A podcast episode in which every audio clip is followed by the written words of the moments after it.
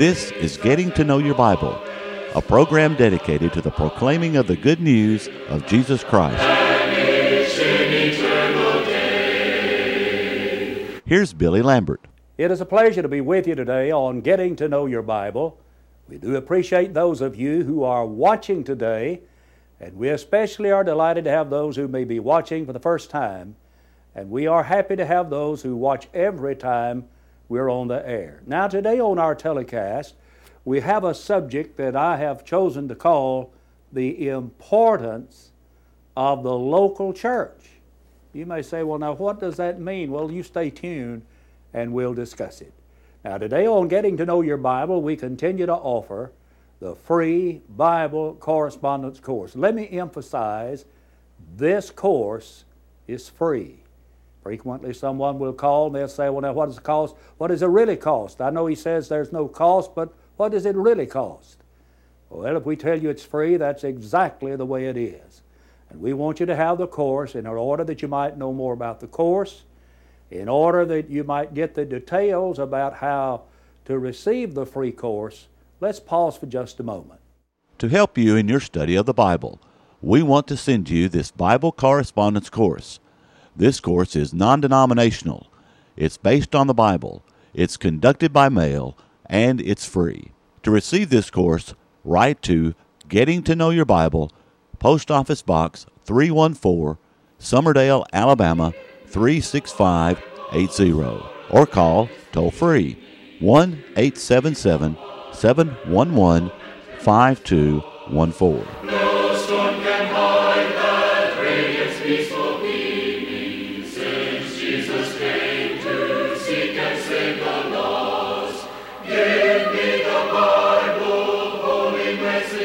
I want to read now from Philippians chapter 1 and verse 1.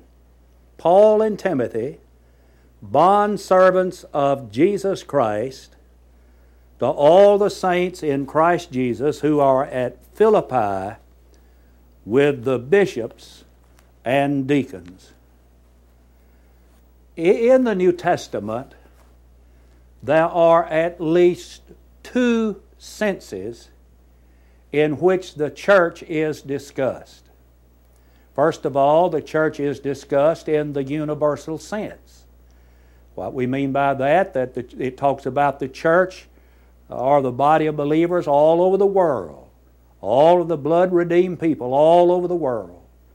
But then it also discusses the church in the local sense. Well, one preacher said that it was in the local church that early saints lived and died and went to heaven. Now, now some people have a, a twisted concept of church. So some people think when you're talking about the church that you're talking about a building. But, but the church is not a building, the church uses a building. In Acts the eighth chapter, Saul, we're told, made havoc of the church. And so what did he do when he made havoc of the church? He entered into every house and he committed men and women into prison. And so he was putting the church in prison, but he was putting people in prison. Now, the church of the New Testament was established in the city of Jerusalem on the day of, on the day of Pentecost after Jesus' resurrection from the dead. And it was on that occasion that the Apostle Peter preached the first recorded gospel sermon uh, under the worldwide commission. And he preached a sermon about Jesus. He preached about his life, his death, and his resurrection. And there were people on that occasion that inquired about what they must do. And he told them to repent and to be baptized for the remission of their sins. And about 3,000 were baptized. And the Bible says they were added to the church by the Lord. That's in the very last verse of Acts chapter 2, verse 47.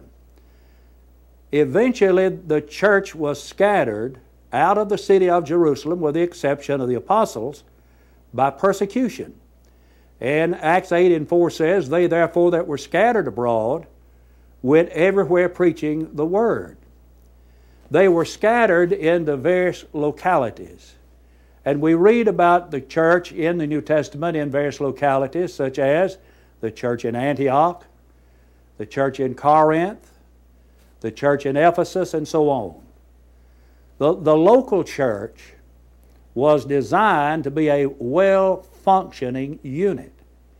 In Philippians 1 and 1, that we read in the very beginning, Paul addressed this letter to the saints that were at Philippi. So there were the church members with the bishops, there were the elders of bishops, and the deacons. So here was a well functioning unit. The, the universal church is not well, a well organized unit. Now, there's a problem sometimes that you have in the church. And in the local church, sometimes you have members who are not involved. The, uh, some people refer to them as floating members or, or they're members at large. But we ought to be involved in the, the ongoing of a local church. Now, to show you that uh, the importance of being a part of a local church, I want to call your attention to two or three uh, examples in the New Testament. For example, in Acts the ninth chapter in verse 26, Saul of Tarsus essayed to join himself to the disciples. Of course, at first they were afraid of them, but eventually they accepted him. But he wanted to be aligned with the disciples. He didn't want to be a floating member. In Acts, the 18th chapter, in verse 27, the church at Ephesus wrote to the church at Achaia to receive Apollos. There's an example of one church recommending a preacher to another church. In Romans, the 16th chapter, verses 1 and 2, Paul recommended Phoebe to the church in Rome. And it cannot be missed that 10 out of the 27 books of the New Testament were written to a local church. But, but why is the local church so important? And, and I want to give you some reasons why a church in a, a, a specific locality is so important. First of all, it is described in the Bible as a candlestick. In the book of Revelation, chapter 1 and verse 20, the, the churches of Asia were described as candlesticks. And in Revelation chapter 2 and verse 1, the Lord is pictured as walking in the midst of the churches or walking in the midst of the candlesticks. And it cannot be uh, amiss that the Lord is still walking in the midst of the churches today. But then the church is the divine agency for the support of the truth. In 1 Timothy chapter 3 and verse 15. But if I tarry long, that thou mayest know how thou oughtest to behave thyself in the house of God, which is the church of the living God, the pillar and the ground of the truth. You see, the local church is the driving force in preaching the gospel. There is no legislative or executive power in the universal church. It is in the local church. Also, it is in the local church where the oversight of the church takes place. In Acts, the uh, 14th chapter, in verse 23, Paul, we're told, to ordain elders in every church. In Titus chapter 1 and verse 5, Paul told Titus to, that there, to ordain elders in every city. There was to be a plurality of elders in every church in every city. And the elders of a local church had oversight of the affairs of the church that was among them. In 1 Peter chapter 5 verse 1, Peter wrote, "The elders which are among you I exhort, whom also an elder, and a witness of the sufferings of Christ and a partaker of the glory that shall be revealed. Feed the flock of God which is among you." Now do you see it there? Feed the flock of God which is among you. That is, elders of a local congregation have the responsibility of overseeing the affairs of that church, not another. And the members of that congregation have the responsibility of submitting to the oversight of those elders. Hebrews 13 and verse 17 says, Obey them that have the rule over you and submit yourselves. So we're to submit the, ourselves to them. There isn't any other way. There isn't any synod, there's not a a council, there's not a group of men that have the oversight of the church. This is done by the local church. And it is in the local church where we are to partake of the Lord's Supper. If you will, take your Bibles now and turn to 1 Corinthians, the 11th chapter. There are two or three passages I want you to look at. It is in the local church where we partake of the Lord's Supper. Now, in verse 18, Paul is writing to the church at Corinth, and of course, there were a lot of problems they had in the church, and one of those was the abuse of the Lord's Supper. They had made a common meal out of it. But listen to him in verse 18. For first of all, when you come together as a church, I hear that there are divisions among you, and in part I believe it. So they were coming together, they were coming together as a local congregation. They were coming together as the church in Corinth. Now in verse 20 he says, Therefore, when you come together in one place, it's not to eat the Lord's Supper. They should have been coming together to do that, but they made a common meal out of it. It cannot be missed in Acts the 20th chapter and verse 7 that Paul tarried at Troas long enough to be present on the Lord's day to partake of the Lord's Supper. On the first day of the week, when the disciples came together to break bread, Paul preached unto them. It is in the local church where we partake of the Lord's Supper every Lord's day. But also, it's in the local church where we help the needy. Now, concerning the collection for the saints, Paul wrote in 1 Corinthians 16, is I have given order to the churches of Galatia. Even so do ye, upon the first day of the week, let every one of you lay by him in store as God hath prospered him, that there be no gatherings when I come. Paul told them to, to they were taking up collection to help put people that were in need, and they were told to give it on the Lord's day. The church helps the needy. In Galatians 6 and 10, we're told, as we have opportunity, let us do good unto all men, especially unto those who are of the household of faith. And so we are to help all people, but in a special way, as Christians, we are to help one another. There's a passage in 2 Corinthians chapter 9 and verse 13 I want to read. While through the proof of this ministry, they glorify God for the obedience of your confession to the gospel of Christ and for your liberal sharing with them and all men. So the church helps the needy. The church helps the church. But not only should the church, the local church, help the local church, that is, the needy in the local church, we ought to help all people. But one of the greatest and finest examples in the Bible about a church that helped others was the churches of Macedonia. We read about them in 2 Corinthians, the eighth chapter. And of course, the churches of Macedonia were in deep poverty. Uh, they had gone through three civil wars, and those three civil wars left the churches there very poor, very impoverished. And in spite of that, they were willing, beyond their ability, they were freely willing to give to help other people. And actually, they begged for an opportunity to help people that were in need. Three of the principal cities of Macedonia were Thessalonica, Berea, and Philippi. The church at Thessalonica was known, the faith of that church was known far and wide, according to 1 Thessalonians chapter 1 and verse 8. And the people of Macedonia, of, of, uh, of Berea rather, were known for their thirst for truth, according to Acts chapter 17 and verse number 11.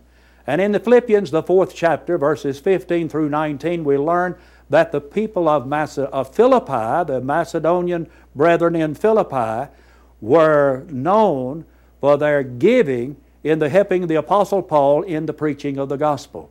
It's in the local church where we help the needy, but it's in the local church where we promote the purity of the church. I want you to call, turn now to 1 Corinthians chapter 5 we looked earlier in first chapter 11, but turn back to the fifth chapter. In the fifth chapter of 1 Corinthians, Paul is dealing with another problem they had in the local church in Corinth. Listen to verse 1. It is actually reported that there is sexual immorality among you, and such sexual immorality is not even named among the Gentiles, that a man has his father's wife, and you're puffed up and have not rather mourned that he that has done this deed might be taken away from among you. Here was a man who was living with his father's wife. Down in the fourth verse, Paul said, When you're gathered together along with my spirit, what were they to do? Deliver him to Satan, verse 5, for the destruction of the flesh, that his spirit may be saved in the day of the Lord Jesus. And then Paul said, A little leaven leavens the whole lump. That's in verse 6. And thus in verse 7 he says, Purge out the old leaven that you may be a new lump. In other words, Paul said you need to promote the purity of this church.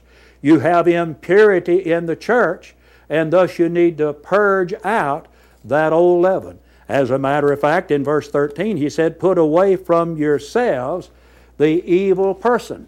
Also, in the local church is where we admonish people and where we are admonished.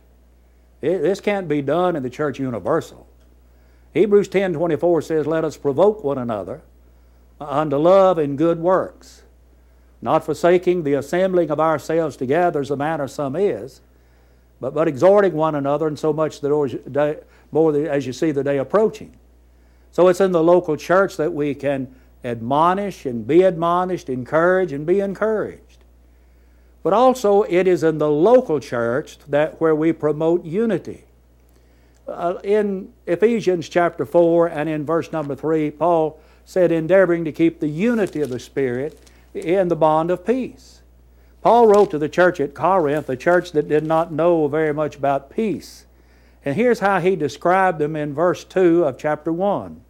To the church of God, which is at Corinth, to those who are sanctified in Christ Jesus, called to be saints, with all who in every place call on the name of the Lord Jesus, both theirs and ours.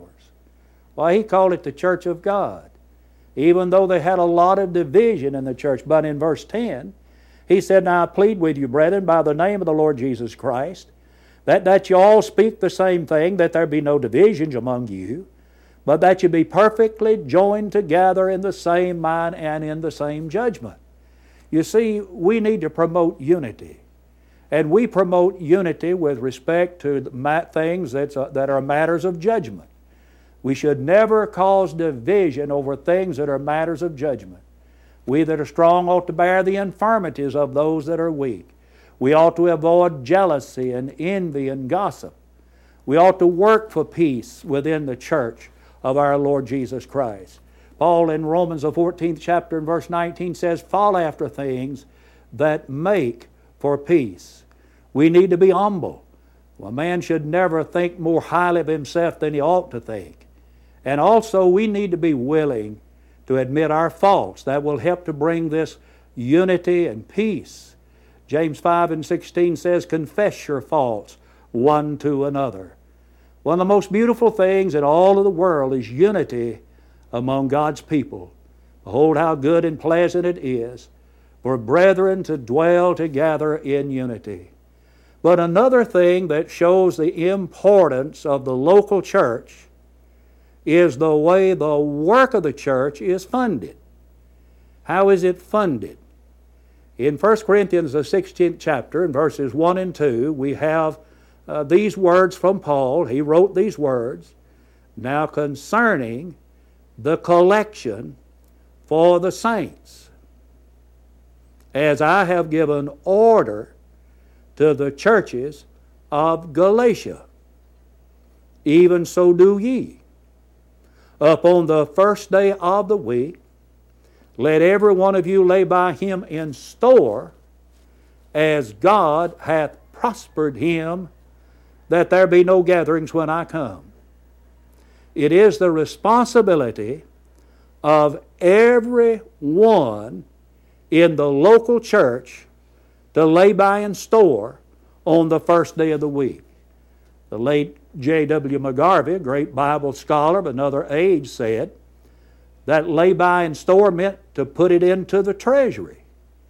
We're to give on the first day of the week into the treasury of the church to lay by and store on that day in order that the work of the church might be funded.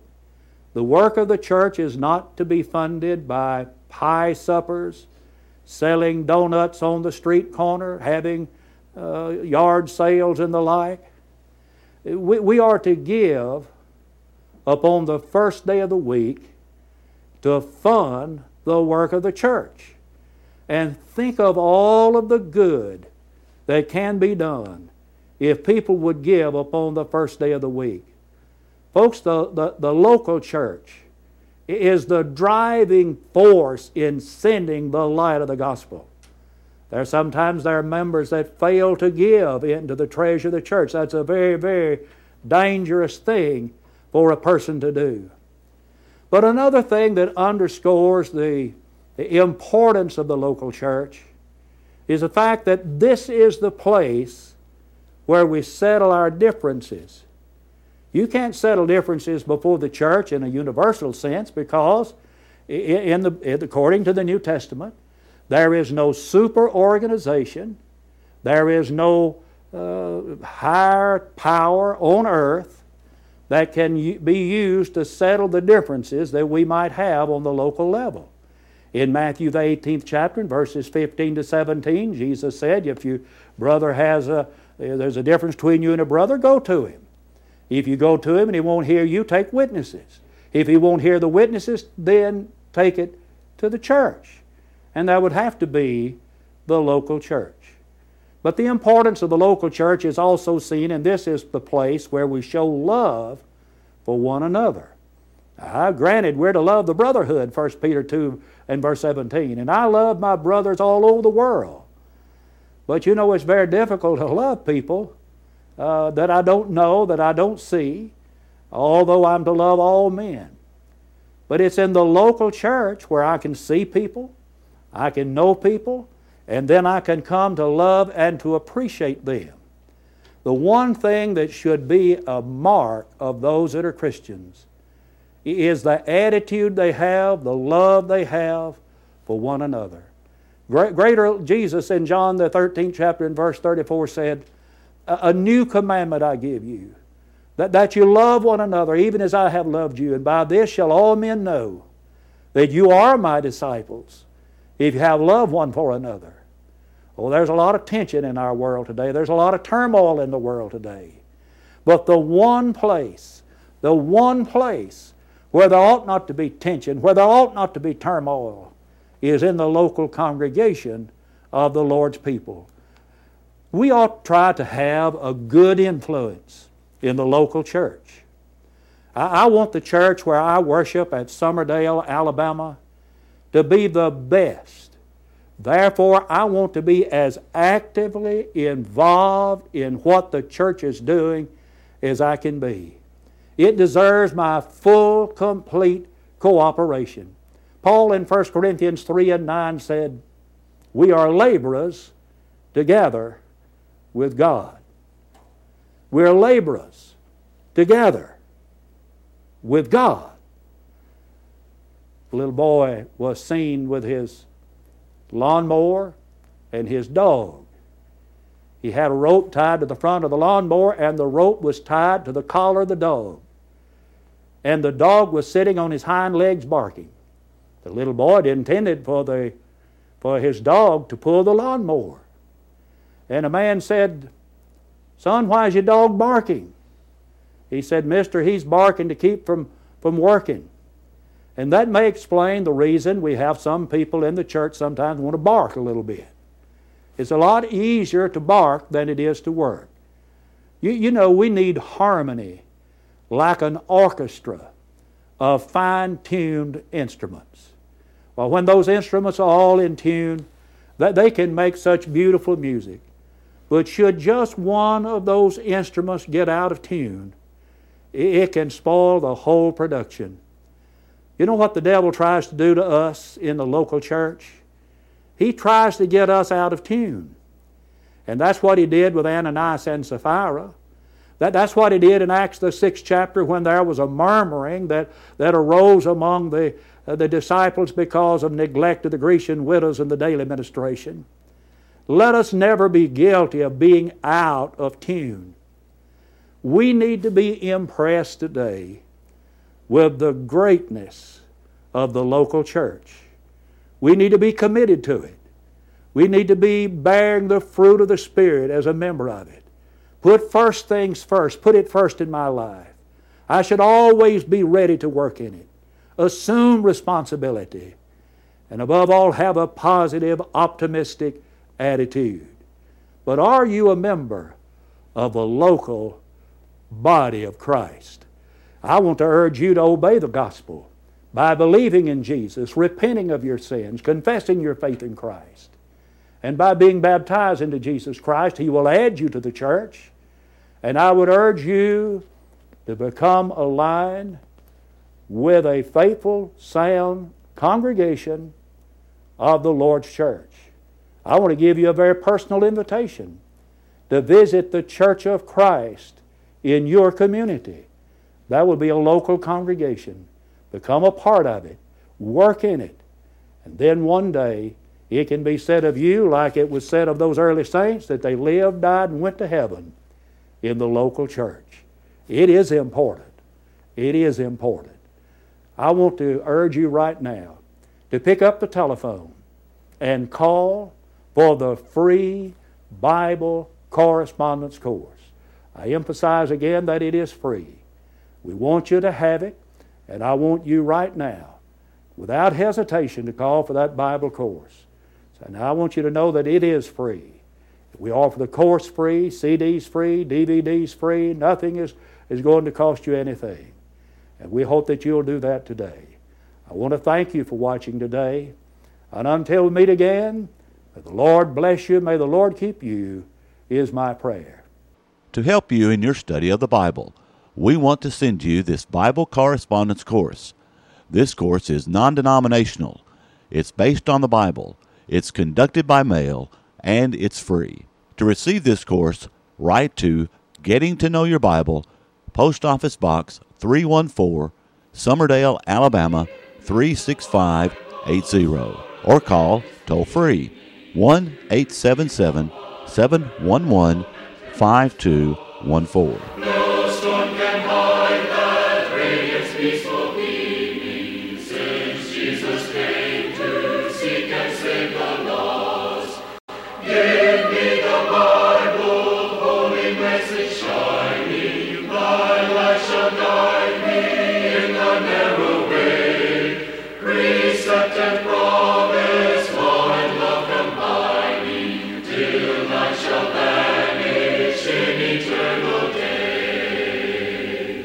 Getting to Know Your Bible has been presented by Churches of Christ.